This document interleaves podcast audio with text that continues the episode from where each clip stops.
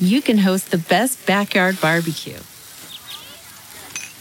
When you find a professional on Angie to make your backyard the best around. Connect with skilled professionals to get all your home projects done well. Inside to outside, repairs to renovations. Get started on the Angie app or visit Angie.com today. You can do this when you Angie that. Good morning. I'm Ty Hawkins at Fox 2 with your St. Louis news, driven by Bomarito Automotive Group. One person is dead after a shooting in Collinsville Monday night.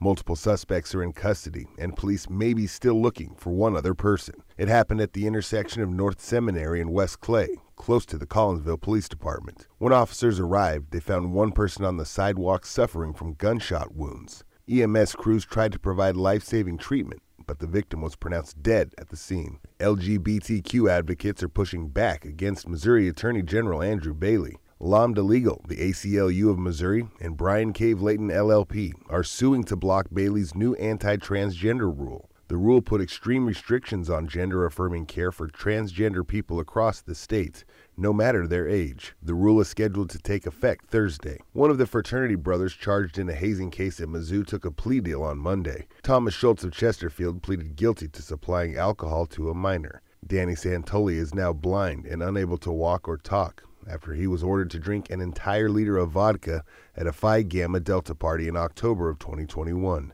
The judge sentenced Schultz to 30 days in jail and 100 hours of community service. From the Fox 2 Weather Department, goodbye to the freeze concerns, but temperatures will be slightly below normal this week with a few chances for rain. Partly cloudy Tuesday, highs in the mid to upper 60s. A few spot showers possible north of I 70. Mostly cloudy tonight.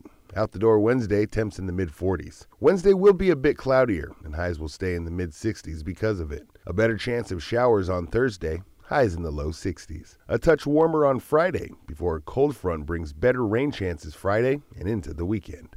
You know how to book flights and hotels. All you're missing is a tool to plan the travel experiences you'll have once you arrive. That's why you need Viator. Book guided tours, excursions, and more in one place. There are over 300,000 travel experiences to choose from, so you can find something for everyone. And Viator offers free cancellation and 24 7 customer support for worry free travel. Download the Viator app now and use code Viator10 for 10% off your first booking in the app. Find travel experiences for you. Do more with Viator.